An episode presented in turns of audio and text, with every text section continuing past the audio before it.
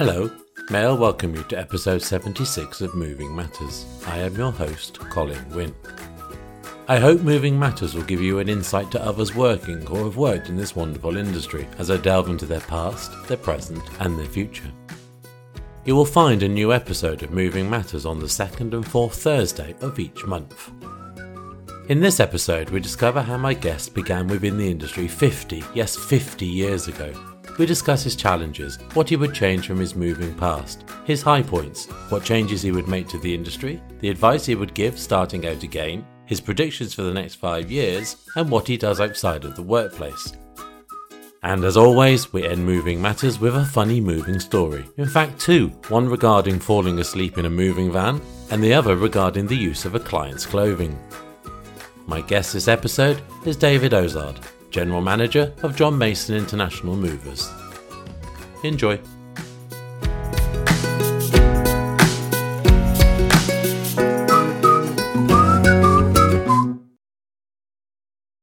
Good morning, David. Welcome to Moving Matters. How are you this morning? Good morning, Colin. I'm very well, sir. Fantastic, actually. Really good. Very good. Can you tell everybody about yourself and the length of time within the industry? Sure, yeah. Um, To say my name's David Ozard. I'm General Manager from John Mason International Movers. I am the wrong side of 60 nowadays. I've been in the removals industry for, I was counting back the other day, and probably over 50 years now. Say, literally man and boy. Born and bred in Bolton, still live in Bolton, married, two grown up children.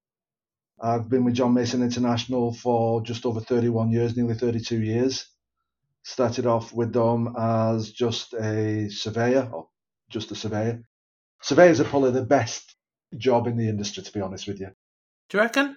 Yeah. Oh, God, yeah. You're not sat in an office. Your day flies by because you're chasing the clock all the time. You're going into people's houses, meeting different people. Yeah. And I also say that you're able to go through people's chest of drawers legitimately. I don't know whether that's a good or a bad thing. It's certainly sometimes it's very interesting at times. It's yeah, it's the best best job in the industry. It really is. It's you're just out and about meeting people and having fun, and it's great. Traffic jams, yeah, get in the way at times, but it is the best one. So after that, became sales manager here. Moved through, worked in our what we call our trade department, did development on the trade side of things, and then eventually became GM about I don't know about 12, 13 years ago. So as GM, all the departments answer to me, and I answer to the board, to Simon, Noel, Ken, the directors. So I just basically do the day-to-day running of the company, the operational side and sales side. Just the day to day running. Yeah, yeah, exactly. I like the way you say just the day to day running, Yeah. as if it's simple. yeah, nothing is. It's although our, my my FD says he always passes comments. Says I don't know what the problem is. All you're doing is moving stuff from A to B. What's the problem? We've actually said to him like, right, okay, well you go and sit with the move manager for a day and see what they do. And we then get the well. I'll tell you what I'll do. I'll do it, but uh, I'll do it when they're quiet. What's the use, honestly, seriously? So well, yeah, the FD's only pushing bean counters at the end of the day. yeah, yeah, exactly. No, cut that, please. Sorry, Uh, FD. He's a Man United supporter as well. He's done. Oh. He's not in a good mood at the moment. So Is any? yeah, yeah. So, but yeah, I mean, yeah, it's it's something I've grown up with. It's just in the blood. I think I've been out of the industry for two weeks. That's it. Wow. So, how did you get started within the industry? Believe it or not, well, my grandfather, well, paternal grandfather, and my father were born on Guernsey, and they came out on the flotilla of boats when the Germans invaded during World War Two. So eventually res- finished up in Bolton. So my grandfather was a removal man, worked for a, a company in Bolton called Bentley's, and then my father joined Bentley's and became a removal man. I, as a as a, a, a kid, used to just go for days out, just for for a ride and school holidays. My dad eventually like bought a company, another company in Rochdale, and again, I was just going for rides, and there's a little lad just carrying small things, you know, just for the day. As I got older, it was a situation where I was going out on, on vans as a third man, Yeah. just to make up the numbers, and then got to a situation where when I went into the, what we call the sixth form, I'm that old, it was sixth form and it was A levels. Yeah, yeah. Don't worry. Don't worry. I know exactly what you mean, David. Well, say it was like literally, it was. He'd, I'd be sat at home and he'd come in and say, "You're not going out. You're not going to school tomorrow. You're working." And then Yeah. during the, the school holidays, it was just working full time. In fact, I always say that when I actually started full time legitimately with him, I actually took a pay cut because I wasn't getting paid in hand. I was paying taxman at that point. So I, yeah, I started on the vans with him. with My, parents. I've, it's all I've known. And when we employ people at Masons or we take somebody new on, we always say if you survive 12 months in this industry, you'll never get out of it. It gets in your blood, it gets under your skin. Yeah, That's so true. So, so true. We all moan about it, and it's it's it, you, you know I've got people now that've been with us a couple of years, and they're not going anywhere. They like to think they are, but they're not. They- We know that. I know exactly where you're coming from because I'm in IT, but I've been in IT in the removal industry since 1986, and not even I can get out of it. So I know exactly what you mean. It- It's it's one of those industries that once you are in it, it's it's just fabulous. It's a fabulous industry. It is. You're dealing with the public, and I mean, okay, there's ups and downs of dealing with the public. You do get some challenges on a weekly basis, but you also get the, the nice side of things, and you, you get to meet people who, who sometimes are, can be quite stressed, and it's it's nice to be able to take that stress away from them. Yeah. You know, if you Yeah. do a good job, even you know from the from the initial inquiry right the way through, it's nice when you get the response. You know, we we as a company crave that response, so we do do ask them to, to give us you know feedbacks at origin and after delivery, Yeah, yeah, and you know we get quite a decent response from that. And it, like I said, it's always nice, especially when they name names as well, and Yeah. you can pass that on to the staff, and the staff then know that they are doing a good job and they are. and they went the are- extra mile for that customer as well. yeah, yeah, yeah. You know, so it, it's it's it's nice that way. Yeah, it's good fun. Good fun. So you were working for your father's company, Yeah, the well-known company called Rochdale Removals, okay? and it literally was him and another guy bought the company, and I was just say just used to go out on the vans. They said ended up working as a second man, blah blah blah, and then. Sometimes, if they were going on holiday, I'd run the office. I'd go and do surveys. It was just everybody, you know, did everything in that regards. But it was a good grounding, really good grounding in that regard. So when I came to Masons, or I came to Masons via Scott Pack, a company called Scott Pack. Oh God, there's a blast from the past. You know it. Yeah, It's amazing, honestly, how many people I meet at conferences and they all Oh, and, my and You say like, yeah, I'm that old, and it's like you know, and you find you meet people and talk to people, and all of a sudden Scott Pack comes up, and yeah, we're like a plague. We get everywhere. Um, so I did six years at Scott Pack just as um, surveyor, joint depot manager, I suppose. Who did you work under there, David? The main guy that I worked for at- at Scott Pack Manchester was a guy called Harry Windridge, but Right, at the time the the MD was Mo Shanks. right. Yeah, yeah, Yeah. Mo is quite a well-known person in the Yeah. industry. He ran the MTC and different things like that. So, as I always, I, I, it's not that long since I've been able to call him Mo. Has always, Really? it's always been Mr. Shanks to me. Even when I joined the MTC board, and I'd say, you know, Mr. Shanks, and he'd say, David, he'd say that, you know, call me Mo. And like, "Oh, okay, so embarrassing because that the MTC board is like what I always say is like you know it's the great and the good of the industry and me. Uh, you know, I used to embarrass myself and you know Mr. Shanks and people would look Yeah. at me and say like, "What's up with you?" Um, so yeah, it was like say Scott Pack for six years. Then I came to Masons, and it's like I said, Scott Pack was a surveyor. Came to Masons as a surveyor, and then worked my way through to the heady heights of, of GM. So I have to ask the question: What happened to Rochdale Removals then? that eventually got bought out and then got closed down. I think Oh, my, right. dad, my father had to retire uh, through ill health. You didn't fancy taking it on? No, not at all. I'd actually before he before the, the firm closed down, I'd actually left by that point. i Right. it's it's hard work. I don't know how the guys do it. To be honest with you nowadays, but it's, I No. mean, we've got people working for us who are still my age, and I mean, I got to the point where I was 24 year old and I was struggling to bend down in the morning to put my socks on Yeah. because Yeah. my back had gone. And, you know, I've got bad back ever since. And my dad had issues with his back that caused him to retire. So he left the left the business. I'd already left the business and gone to Scott Pack to try and, you know, better myself in that regards. Yeah. So yeah, Rochdale Removals basically got closed down eventually. Just it just drifted. Well, I would like to think that today the guys out on the job are finding it easier and hopefully they have the tools to help them, whereas you probably didn't in your day. Yeah, I mean, like I said, uh, all I know now is international. But I, I mean, Yeah. back in the day, if you want to call it, when I was a lad, yeah, uh, you know what I mean. It's like you know, when I was a lad, we used to sometimes do three removals in a day. So Yeah, we'd, start, that's- we'd, we'd start running at eight o'clock in the morning and finish running at five, six o'clock at night, and we'd, we'd do three house removals in a day. But we weren't packing. Yeah. Now the lads now, I mean, I look at it sometimes, and, and I get quite blasé about it. Where at Masons we'll do like a twenty foot container pack wrap and load the container in two days. Yeah. That's some going Yeah. when you yeah. look at it, what you can get in a container, it is some going. And I've every respect for any person that does the packing side of an international move. It's phenomenal. It really is. And that's not just the Masons lads, you know, lads from other companies as well. Hats off to them. Oh, totally, totally. Yeah. Yeah, it, it it takes a certain person to want to be a removal man, but it's one hell of a skill. It's a one hell of a skill, and they, Yeah.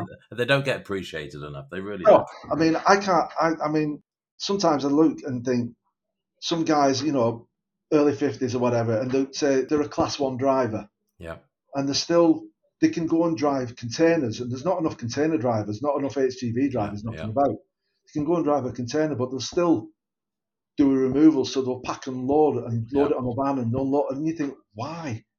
Why? And i'm glad they do don't get me wrong it's in their DNA. it is. Mad mad as a bag of wasps. So yeah i don't know don't know. But yeah it's good fun it's good fun. So, can you tell everybody about John Mason International and the services it offers? Yeah. So John Mason International, we are a well, we were a family-owned company. We are now another family-owned company. But like I said to you before, I've been with John Mason 31 years. We are one of the largest shippers ex-UK worldwide. Yeah. We only do international moving. We don't do domestic moves. We don't do EU moves at all. Right. We handle storage, obviously, but the main things are deep sea and air freight, and that's all we do. And is it import export or just export? import and export. Yeah. So again, we work with partners uh, all over the world in Australia. I mean, our main lanes for the main, yeah, the main lanes that we ship to really are places like well, there's Australia, New Zealand, Yeah. Canada, South Africa, UAE, and USA. Those are what we do, what we call groupage. Yeah, so yeah. again, we're one of the leading groupage shippers ex UK to those those lanes. Groupage is what we call we call it groupage. It's what it's a shared container. So if Yeah. somebody's not got enough to fill a container, and they only want to, they only need part of the container, we'll sell that space to them. But we are big enough to be able to load that container within a reasonable time frame. Keeps it everything economic for the people, Yeah. and also as well, say gets containers going as quickly as we can. So we have partner agents all over the world that we work with. This industry works on people, but also works on what we call reciprocation. Yeah. I can ship a container to a US, to an agent to USA. They'll probably ship a container back to us. Yeah, yeah. So it works like that. So, like I said, we are certainly within the top three, if not number one, for tonnage ex UK for international moving. Well, the name is synonymous in the industry. If you want shipping, John Mason International is always the name that, that springs to mind. It is. It is. Yeah. I mean, when I, like I said, I worked at Scott Pack and you were in a bubble. Yeah. At Scott Pack, and obviously it then became Crown, and you you were in a bubble. I always said when I left Scott Pack and came to John Mason's, it was I was coming into the real world. When I used to quote against John Mason's, I used to describe them as a good little local removal company. Didn't realise how big they were. And that was like I said 30 years ago. So it's a really nice company to work for as well. We, you know, we're all on first name terms, in with the directors. we're all on first name terms. They're always open to people speaking their mind, respectfully, obviously. But you know, people come up with ideas, and if it's a good idea, we'll we'll try and implement it. It's just Yeah. like it's, it's it's silly things like because of like high energy prices at the moment, we have an ability where all our people can work from home. So what Yeah. we do now is on on a Friday, everybody works from home. But Right. what we've also done is then one of my colleagues came to me and said, why don't we work from home between Christmas and New Year? Because we're only open two days. We have skeleton staff on. Yeah. And we put that to the directors and they went, yeah, great. And we trust people to work from home. We have people who've been with us longer than I, to be honest with you. So we all work remote. The Head office is Liverpool. Yeah. Uh, we have a, an operation in Hemel Hempstead that covers the south of England. All right. Yeah. That is literally just operation. So all the admin, all the management is all done out of Liverpool head office. Yeah. Yeah. But the, we're operational in both places. So it's it's really good. And like I said, with the advent now of like video surveys rather than physical surveys, and like I said, where people are able to work from home, it makes life easier, and we we are uh, we are actually more productive. How do you find that? How do you find the video surveys compared to the on-site surveys that you used to do years and years and years ago? I'll be honest with you, I struggle with video surveys. I, I struggle to get perspective. Yeah. The guys who do the video surveys are doing six, seven, eight a day, so Yeah. they've not a- you know not a problem with it. But the the odd one that I've done, I've struggled. I feel more comfortable doing telephone surveys. Right. where I actually walk somebody around while they're talking to me on the phone. Yeah. Yeah. Yeah. It's only because I've not done that many video surveys. Yeah. But you know, it's it's good. They are good because you can record them, and it actually saves a lot of hassle in the long run. If you can get situations where you know you go for a job that's 300 cubic feet, and Yeah. they're like pack up 400 cubic feet. Yeah. Yeah. And space is a premium, so It is, and the, the first words out the client's mouth is, "I've not added anything." What we can do is review the video and find that the three-piece suite that wasn't going miraculously appears on the inventory. yeah. You know, so it's um, it's quite good because you can just refer people back to the, the video, and it's it, it cuts a lot of hassle out, shall we say? I suppose as well it allows you to to see people at weekends or evenings if they if need be. So Yeah. it makes it a little easier that way. And and of course you don't want to be travelling all over the UK to see jobs. We've got surveyors, and they, they basically say I've got one that lives in Leicester, and I never see him. You know, I, I might I might see him once, twice a year, but it's that, and it's like it's so easy. And whereas you say if you're on the road, you're doing three, maybe four a day, yeah. or maybe five if it's all reasonably local. Because we say we cover the whole of the UK. Yeah. So back when back in the day, again when I was a lad almost, I've been known to go up to Aberdeen to do surveys. Now we just talk to people in Aberdeen that we know and say, "Can you do this packing for us?" Because we've done the video survey. Yeah. Now we Yeah, years ago we used to have the Michelin contract. Before now, I've actually been over to Northern Ireland to Ballymena to do surveys there. No, we just talk to one of the Irish lads and say, "Look, can you do these packing for us? We've done the video survey. Yeah. Can you do the packing for us?" It's so much easier. Yeah. Yeah. I'm getting more, you know, out to my surveyors, and I mean, I'm now a convert because I always said it's better to sit in front of somebody to sell your wares, your company. Yeah. The guys, their acceptance rate is probably has gone up since we took them off the road, where they're booking probably one in two, whereas before they were booking maybe four out of ten. Yeah. Yeah. Yeah. You know, so the acceptance rate has gone up. So again, it's better for the company all round. It's a win-win situation. Yeah. But like I said, I, I struggle with video surveys. I must admit. well, they're not for everybody, but I, I think at the end of the day, uh, it's one of those. The more you do, the easier it gets.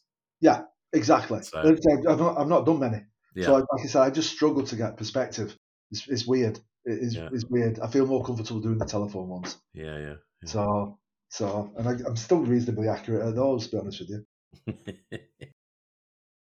so, what challenges have you had to overcome then, David? Um, well, the first one is that I, I come from Bolton.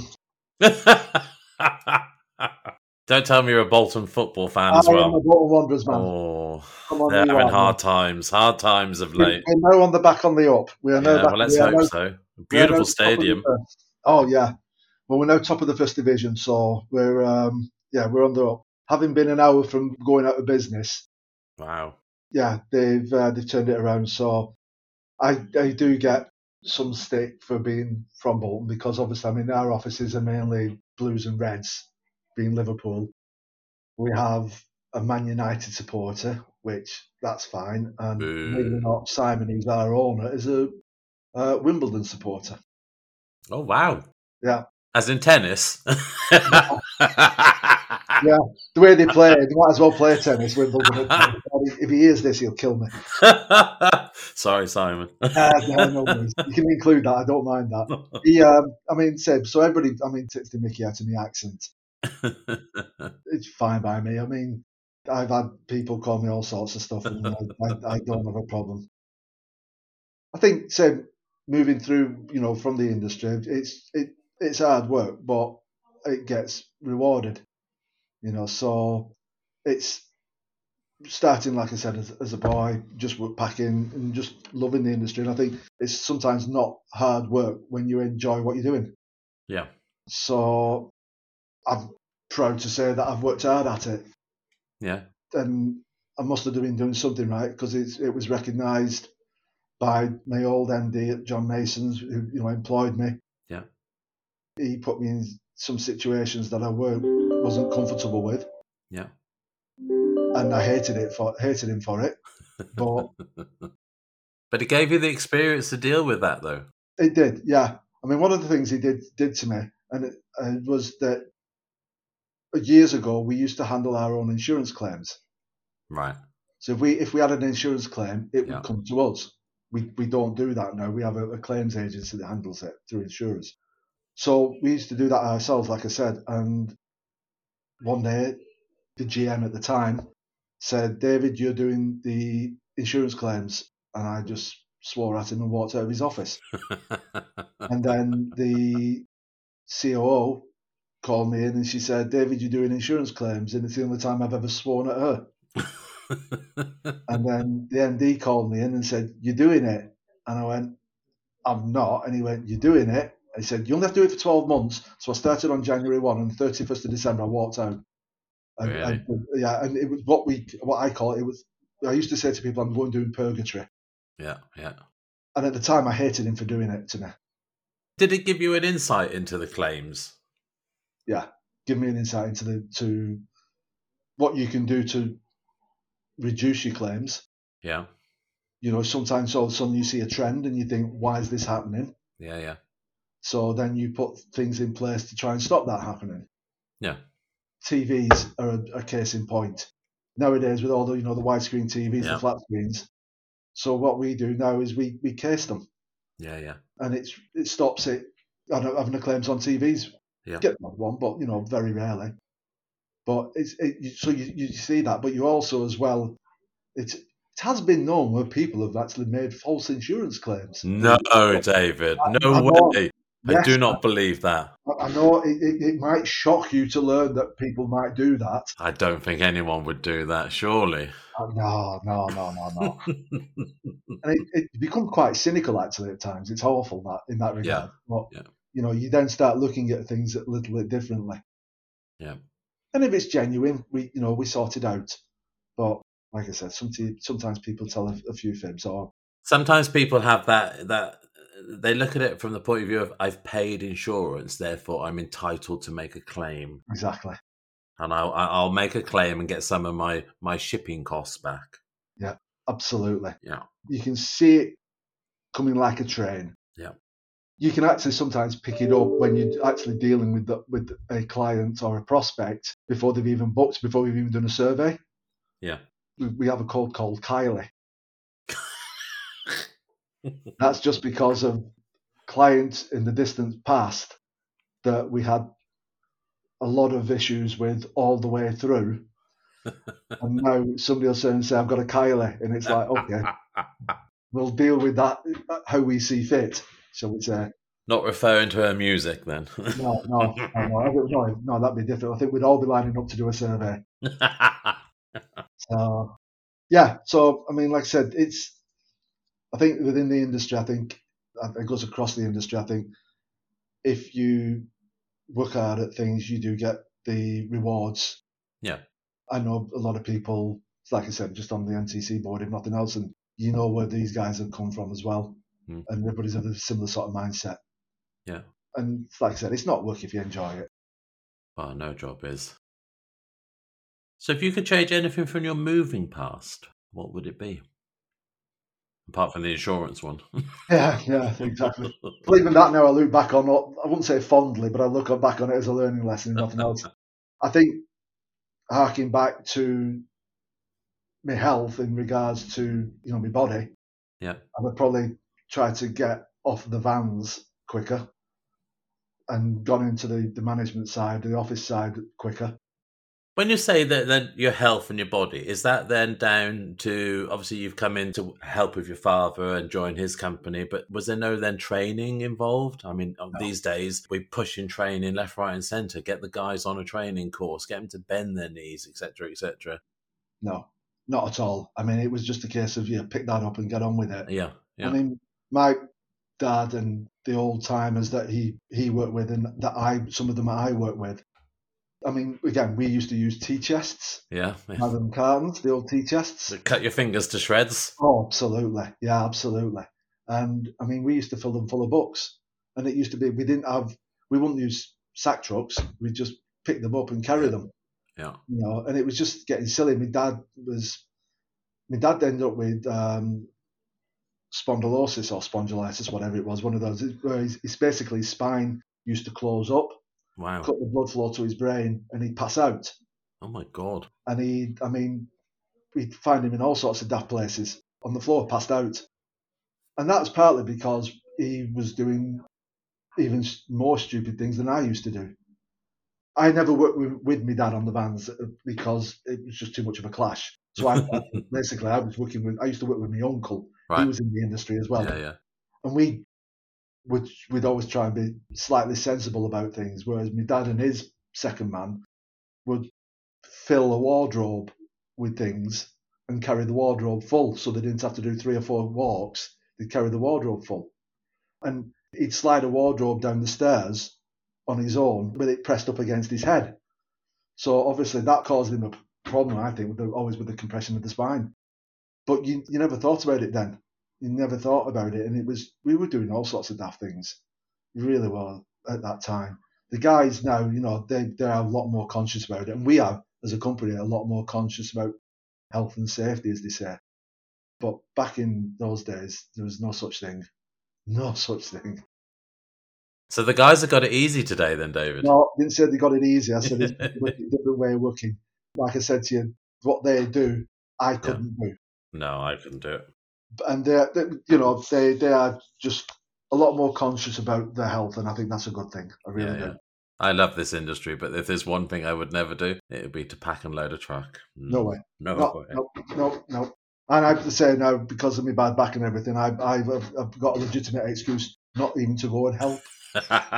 Last time I helped in the warehouse, I actually got pulled in by an MD and got a dressing down. Brilliant.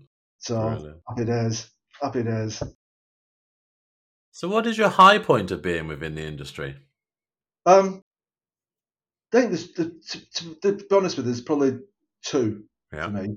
One is becoming GM at John yeah. Mason International, and that again was another shock. I was never even thinking about anything like that, and literally, I got called into a board meeting one day, and the ex GM who was become a director yeah actually sat there and said, blah, blah, blah, blah, we want you to become the GM. And it was a shock. And I actually sat there and said, can I think about it? And then after we peeled the managing director off the ceiling and stopped him abusing me, I thought, well, I, better, uh, I better accept it. And I say it was a total surprise. I was, yeah. I was in shock. But looking back on it, I feel quite honoured about it, and you know, really pleased that the effort and the work I'd put in for Masons, the learning that I'd done through the different departments Yeah. had paid off. It was really nice, really nice. And like I said, I think it's enjoyable. It's Yeah. enjoyable now. And I think the other thing was I've mentioned before about what we call the MTC, the Movers Trading Club, Yeah. which is an industry body. And we've always, I think, had one on somebody on that body. Paul Mason, bless him, was on that at the time until Yeah. he passed away. Yeah. Then RMD went on it, and then when he retired, I basically at that time you could just go on it as volunteer for something and do it. And they were kind enough to let me on it. And then um, when Mr. Shanks decided to hang his pen up, I end up by default becoming chairman of the MTC.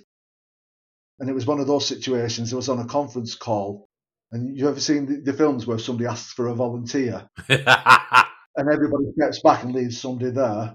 Is that what they did to you? That's on a conference call. It was somebody said, right, we need a new chairman, and everybody got in. I can't do it. I can't do it. And I was trying to get in, and it left me standing there on my own, looking around, thinking, "Where's my mates?" I have an image now of like being on a Zoom call and having like ten people on there and and, all, and nine just switching off their video camera and leaving you there. It was honestly, it was so, it was, it was mad. So I'll give the gents the dues. I mean, because I hadn't really got any experience in that side of things. The backing I had and the help I had from, as I said before, the great and the good of the industry was was fantastic, and I've learned so much from those guys. We were a committee, we're now a board of directors, and I, I was chairman for about three years. They, prom- they told me uh, it'd only be a two year stint, and I ended up, I think I ended up three years. Same old story. yeah, yeah, yeah. Everybody was looking down at the shoes every time it came up in in a meeting. So again, like I said, I've learned a, a massive amount from the other guys on the MTC. yeah. really is. Yeah. There's a lot of high profile people on it, and it's lot. I don't say much within board meetings. I just listen and learn. Yeah, yeah. Yeah. You know, so those are probably about the two the, the, the two high points within the industry that I can think of for me, certainly. Excellent. What one thing would you change within the moving industry? Oh, eh, it, this was this is so hard. It's I mean it's a, it's a brilliant industry. It's really fiercely competitive, but it's nice because somebody you're competing against, you can still have a personal relationship, a friendship with. Absolutely. My pet gripe, and if Ian Studd listens to this, is, and I think it's probably quite a few people's pet gripes, is the what we call the ombudsman. So we, as an industry, have a, an ombudsman, so people, your clients can go to the ombudsman. Oh, is that the furniture and home one? Yes, Yeah, yeah, yeah, yeah. Yeah. your your your voice says it all. Oh, yes. I understand that we have to have it, but I think it is so it's set up wrong. But I don't think we've, from what I understand from Ian, I don't think we're we're able to change it. But it is it is it's almost sometimes used as a blackmail for clients to use against us. Because if we if we get a complaint through the ombudsman, we pay. Whether the, the, the complaint is spurious, we pay. So is it just you that pays then as a company, or is it the person making the complaint as well? So they, they can Surely it should on- be 50 50. well, they pay up front, and then if they win the you know the, the case, they get the money back plus whatever claim they make. Yeah. Seems fair. But what happens is is they can make what would appear sometimes to be a spurious claim or a, a fictitious one or a facetious. You know, it's just it's ridiculous at times. Fortunately, we've not we don't get many. Probably got maybe one, maybe two a year because let's be honest, you say no to an adult and it'll still cause a tantrum. Same with children. Yeah. And I think to me that just seems so unfair. And I just wish we could change that to it being more fair for our industry. But like I said, I've whinged about it before, and I think Ian he does a great job as as DG, and he I think he just thinks, oh, it's David, go away, that type thing. But you know, Trouble is, I think the ombudsman is nothing to do with BAR at all, is it? So No, he's no. not really got much say in it, apart from look, there's an ombudsman there to be used. But Exactly. maybe they need to change the way in which they do it and say, okay, Yeah. look, if you're going to make a complaint, both parties put money in, and whatever you put in, you get back should you win it. Yeah, I mean, talking to other people within the industry, we, we there's a lot of people think it is Yeah. unfair, and I, I, I and it's it is one of my really big gripes, me one of my big hobby horses Yeah, yeah. about it, and I know it's not going to change, but it doesn't stop me moaning about it. No, no, absolutely. No. No, no. I'll be honest with you, I haven't lost one yet, which is another high point, I suppose. My third high point. So I've just lined myself up on that one. So yeah, that would be the one thing I would change, and it's, everything else.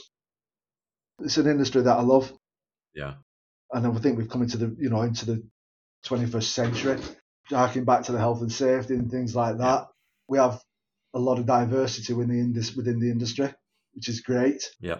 and you know more power to us as far as I'm concerned. And I think as an industry as well, we're, we're, we're looking after our staff better as well. We're Oh, no longer putting them on like 12 hour days. No. We are trying to get them home so that they can get and have their meal with their family and their children and this, that, and the other, or get out to play football in an evening rather than Yeah. like you're on a job till eight o'clock at night and we need to Yeah. see you at seven in the morning. Yeah, exactly. We try and time it right to give them enough time to do the job properly. Yeah. You know, and sometimes it may go over or whatever. Then we'll, we'll deal with it. You know, and we're smart enough to be able to deal with those scenarios. Yeah. But we we try and give the office staff the tools to be able to do a good job. Um, ultimately, to book the removal, they'd rather, I'd rather book the removal with us than somebody else. So we give them the tools to do that. But then we've got to be able to back our words up Yeah. you know, and the the guys again, the packing crews that we've got, uh, been with us.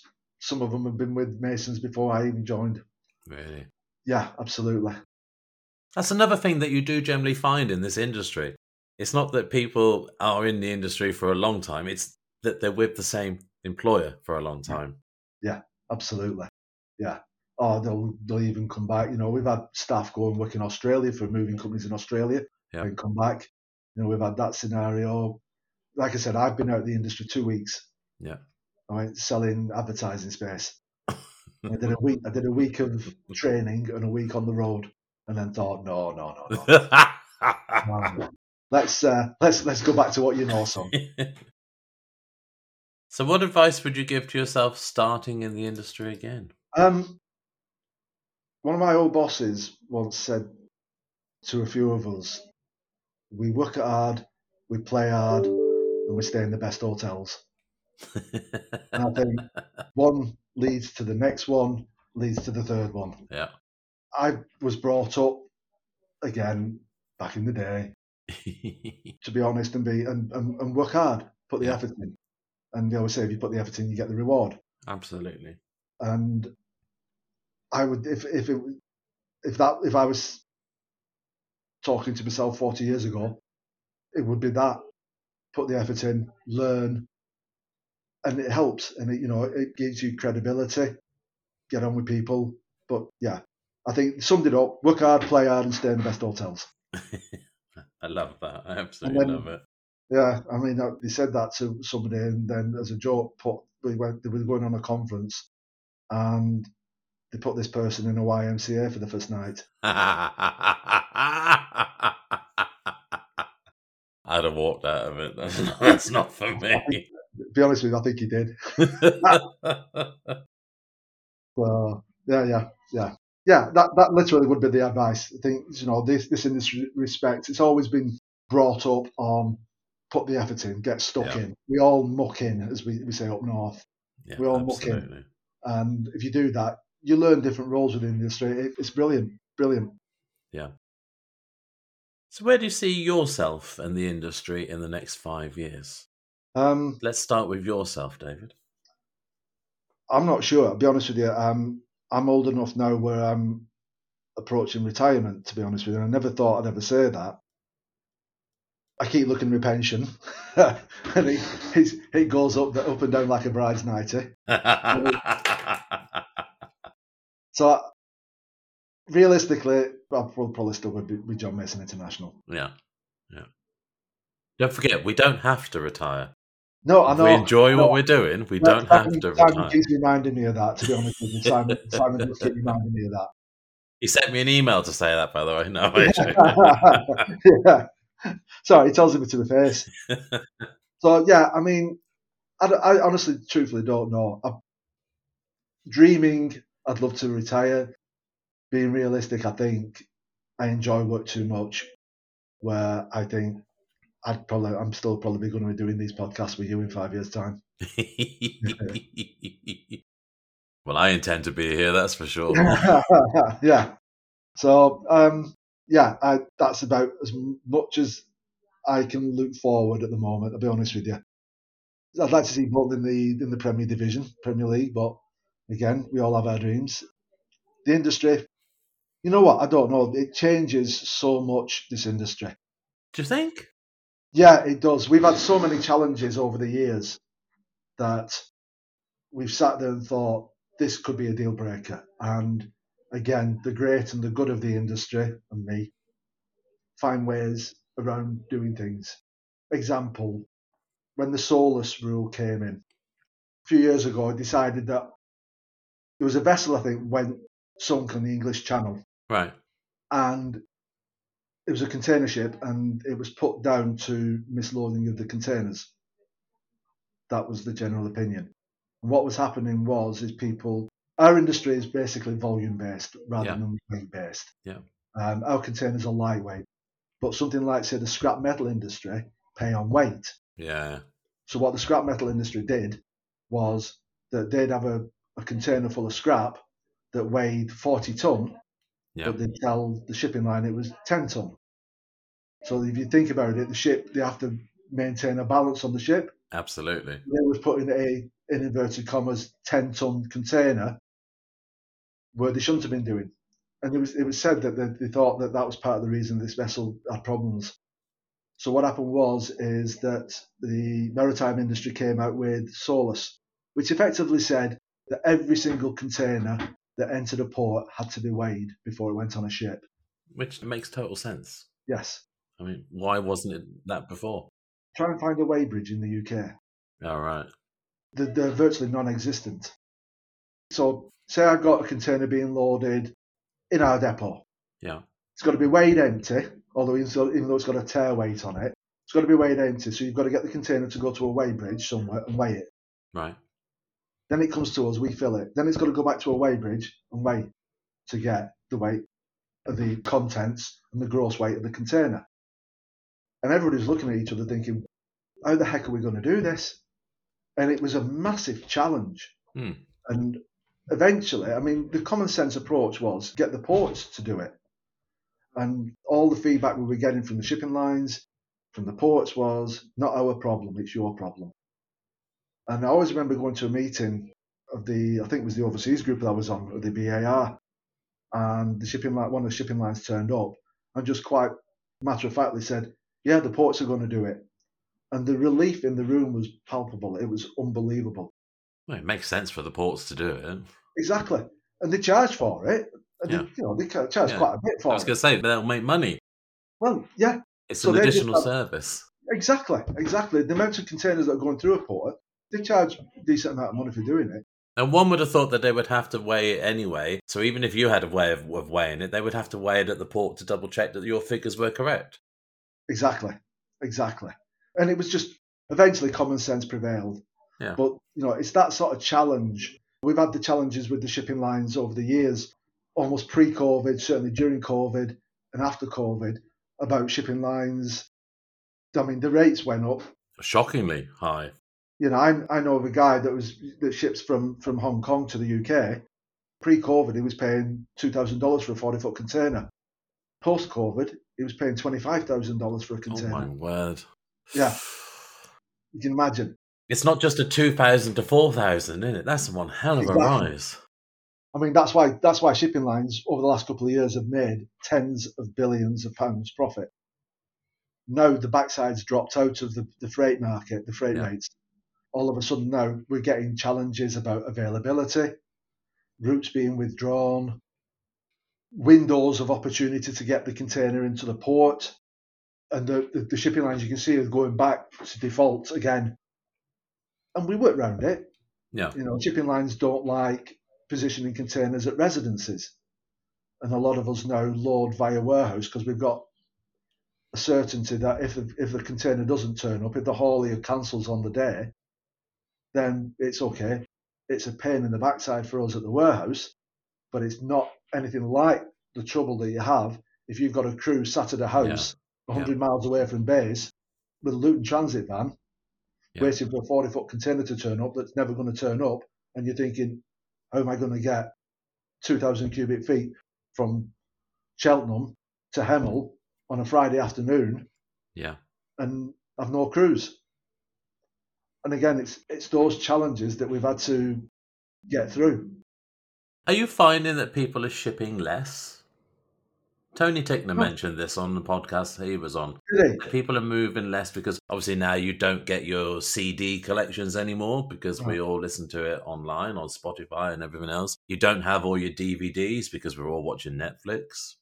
Yeah, but I mean, they're they're only small things. But um, to be honest with you, it's it's not something that I've really thought about. It's the thing is, is that because we do groupage as well as what we call sole use containers. Yeah. it doesn't matter to me because if I've got if people are shipping less, I'm filling more groupage containers. Yeah, yeah, yeah.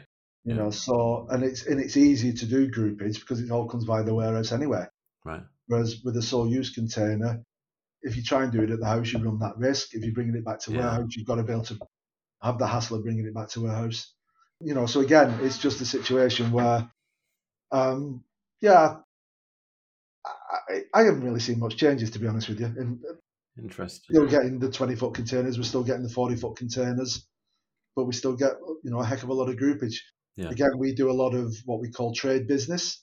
Yeah, So yeah. a big, yeah. big part of ours is that we act as a, as a freight forwarder Yeah. for other international removal companies because they don't have that tonnage. So they can Yeah. pack a job really well, Yeah, but they don't have the facility to be able to ship it. So what they do is they come to John Mason International and say, "Can you ship this for us?" And we say, "Yeah, just give us your money." Just give us your money. You know, to be brutal about it. That that's a challenge, and it's that's what that's another challenge in the industry. That's your financial director talking there. Give Yeah, us your money. Yeah, yeah, yeah. No, we credit controller more than anything. So yeah, I mean, we we have a trade department that has about five people in it, and all we're doing is dealing with other international moving companies who want to use John Mason services to ship groupage, but also as well sometimes positioning containers for them to load themselves. You know, and we have a massive turnover on that. Yeah. A lot of companies know about us. We I have say five people working in that department, but I, we also have what we call a trade website. yeah. So a lot of people can go on the trade website rather than emailing for a rate or phoning for a rate. They can go on the trade website 24 7, 365 and get a rate from us Yeah. to ship their client stuff. And it gives it actually gives them a, a- an advantage sometimes if they're talking to a client, they know what their charges are, they know what profit levels they want to make on a job. While they're talking to a client, literally, they can get a rate from us online to say this is how much it's going to cost to ship that. Yeah. So they can actually put a proposal to a client straight away. And a lot of companies use us. We have over 700 registered users on the trade website alone. That's good. That's It's- really good. It's massive. Hence why I said earlier, you're synonymous within the moving industry for shipping. Yeah, yeah, absolutely, yeah. And I try and get out and about to meet some of the, you know, the, the trade agents as well, so we can sit and talk, see if there's any issues and stuff like that. Because it's easy to do it face to face. I like doing face to face. Yeah. Because you can you can read so much more with people's body language. Definitely. facial, you know. So I'd rather do that rather than somebody telling me what I want to hear or what they think I want to hear on the phone. Yeah. You know, so you can just like sit there and have a coffee, have a brew, have a sandwich, you know, a cake or whatever. I'm normally go in armed with cakes and stuff like that. if you're always turning up with cakes, David, you're very welcome here. Yep, no problem, mate. You just you just send me your address and I'll next time I'm passing, I'll I'll, I'll throw a few as, as the as the buns at you. Might still be in the tin, but then we'll we'll we'll cross that industry. so, what do you do outside of this industry to switch off? Um, I I enjoy sport. I love watching sport. I don't do it now. Um, I used to play rugby, uh, rugby union, but I love watching sport. I don't go down to watch Bolton that often. I'm actually more find it more fun watching what we call grassroots football. Yeah. You Yeah. know, the lower leagues, the ninth, ten tiers, where Yeah, yeah. you just stood by a, a football pitch watching people kick lumps out of each other. It- Without really- VAR getting involved. Oh man, yeah, God, you can imagine that. I mean, poor old referees take so much abuse. At grassroots, it's it, you stand there sometimes and think, why are you doing this for fifty quid a game? Why would you take that abuse? You know, I've seen it where you know, I've seen players chasing referees around the pitch trying to, you know, beat them up. And why would you do that? So I, I'll give a shout out to Atherton Town, which is the team that I actually follow in grassroots. oh, Um, my nice. son used to play for them, and uh, I've just carried on watching them, and it's just really good fun. Just watching people who have got a, quite a bit of ability. You can see the, some of the players who've gone through the academy system. You know, you know that they've done the academy route. They've done the two or three years at Everton Academy or you know Wigan or Bolton or whatever. You can just you see those players, and you see then the young ones who get released from an academy Yeah. coming playing, and uh, they learn really quickly to, to be able to you know jump over knee high tackles. Some of the things you stand there and you just cringe, you just absolutely cringe. So yeah, I, I like most sports. I do quite a lot of reading. I'm now because I've got new hips, I can walk a bit a certain further distance without suffering for days. So I do that, and I just keep myself to myself. To be honest with you, it's life at work is full on, and I just really like to just take my brain out on the way home and put it back in on the way back into work next morning. yeah, yeah, yeah. You know, get the Netflix on and stuff like that. Happy days. Excellent. Excellent. I mean, the only other thing as well is you drink heavily. Nothing wrong with that. I got a funny feeling the removal industry drives you to drink. Yeah, yeah. I always say it doesn't make you a bad person. Definitely not. Definitely Never trust the man who doesn't drink. The, o- there, was, was there was the other one was the, the um, you always feel sorry for somebody who doesn't drink because when they get up in the morning, you know that's the best they're going to feel. Very good. Very good. Some of the people here I work with, I, I watch a lot of like foreign stuff on television with subtitles. And I know a lot, of people like, oh, I can't watch something with subtitles, can't do that, you know, whatever, and all this. Some of the best stuff, like Nordic noir and all that sort of stuff. So it's, it, it is good fun. It really is good fun. So that, that yeah, a fairly simple, simple tastes. And finally, I like to end my podcasts with a funny, moving story. Do you have one or more to tell? Um, dear me, I, don't- there's a few, but they're, they're not clean. So that that's that's probably that is difficult. Trust me, David, we've had some rude ones. They won't Yeah. be they won't be that bad. Yeah, no, I, there's one. The one, the one really does spring to mind that is so politically incorrect, especially nowadays, that I would I would get lynched. Well, let's not do that one then. Yeah, no, we'll, we'll stay away from that one. I was when I- when I again back in my youth, I my dad, dad always used to say that I was like my granddad, where I'd get in a removal wagon and within ten minutes of setting off, I'd be asleep, and I could sleep for hours. Just we'd be on a trip somewhere, and I'd just go to sleep. And then one day, my dad turned around to me and said, "Right, you're gonna go with this guy, and there's four of you. There's, there's four of you. And this one is there's a guy called Bertek, as we called him, and he was an old school removal man. He's Right. ex farmer, did the horse and cart thing, everything. And my dad said to him, "Now look," and I don't know why, whether he did it just to wind me up or not, but he said, "Look, you've got to just keep an eye on Bert." He said because he tends to go to sleep while he's driving. oh. Now, I don't know, like I said, I don't know whether he did it just to stop me, me sleeping, but it's about the only time I ever actually didn't sleep on a trip.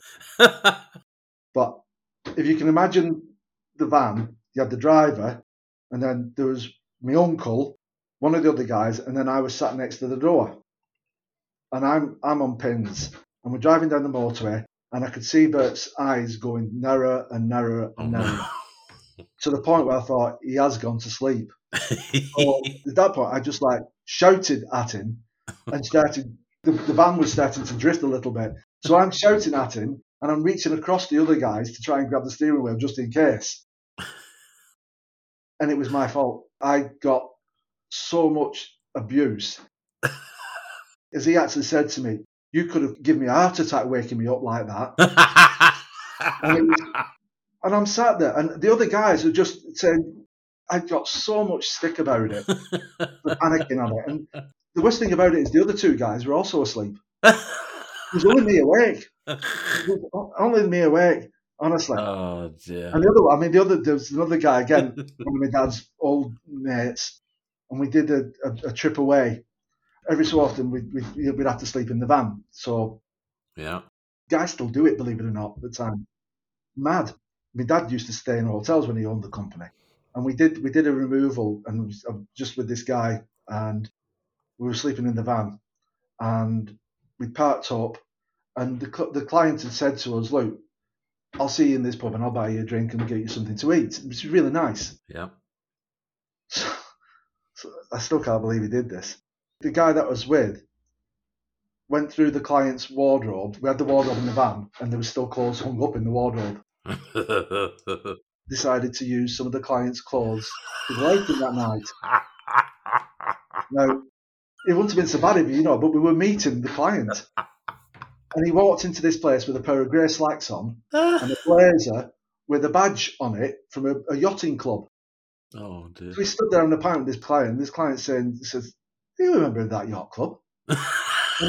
My my mate's going, "Yeah, yeah, oh yeah, yeah." And the bloke saying, like, "Do you know such and such?" I know him very well, and, and I'm dying. I'm absolutely dying. And we, we got back, you know, got back to the van, and it was like, "What are you doing?" And he, and apparently, he was known for doing it. But when I told the father, he said, "Oh yeah, that's rare. That he always does that." oh, brilliant. And it was just, I think, you know, for goodness sake, get, you know, get me out of here. It was mad. Honestly. Oh, oh that was brilliant. I love that. Them were the cleaner ones. I love that. I absolutely love I think, I mean, can you imagine our lads, if our lads did that now, they'd get hung.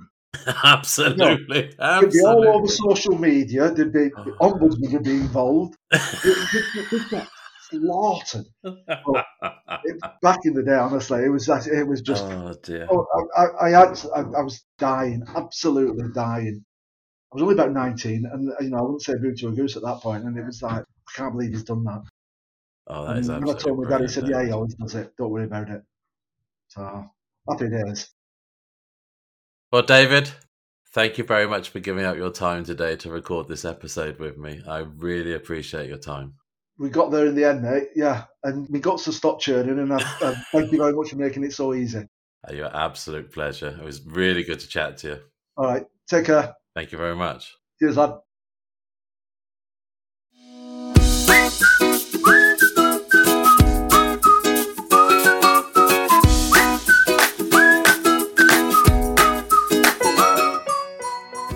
I sincerely hope you enjoyed episode 76 of Moving Matters. Please rate, review, and subscribe in your favourite podcast player of choice, and please tell your industry colleagues about Moving Matters. My thanks and appreciation go to David Ozard of John Mason International Movers for giving up his time to record this episode. Thank you again, David. If you would like to know more about John Mason International Movers and the services they provide, then you will find links within the show notes for this episode and on our webpage, movingmatterspodcast.co.uk. And please, if you have a funny moving story that can be relayed to our listeners or you would like to be a guest on the podcast, then do reach out to me by completing the contact form on our webpage, movingmatterspodcast.co.uk. Well, that is all from me, so until next time, keep moving.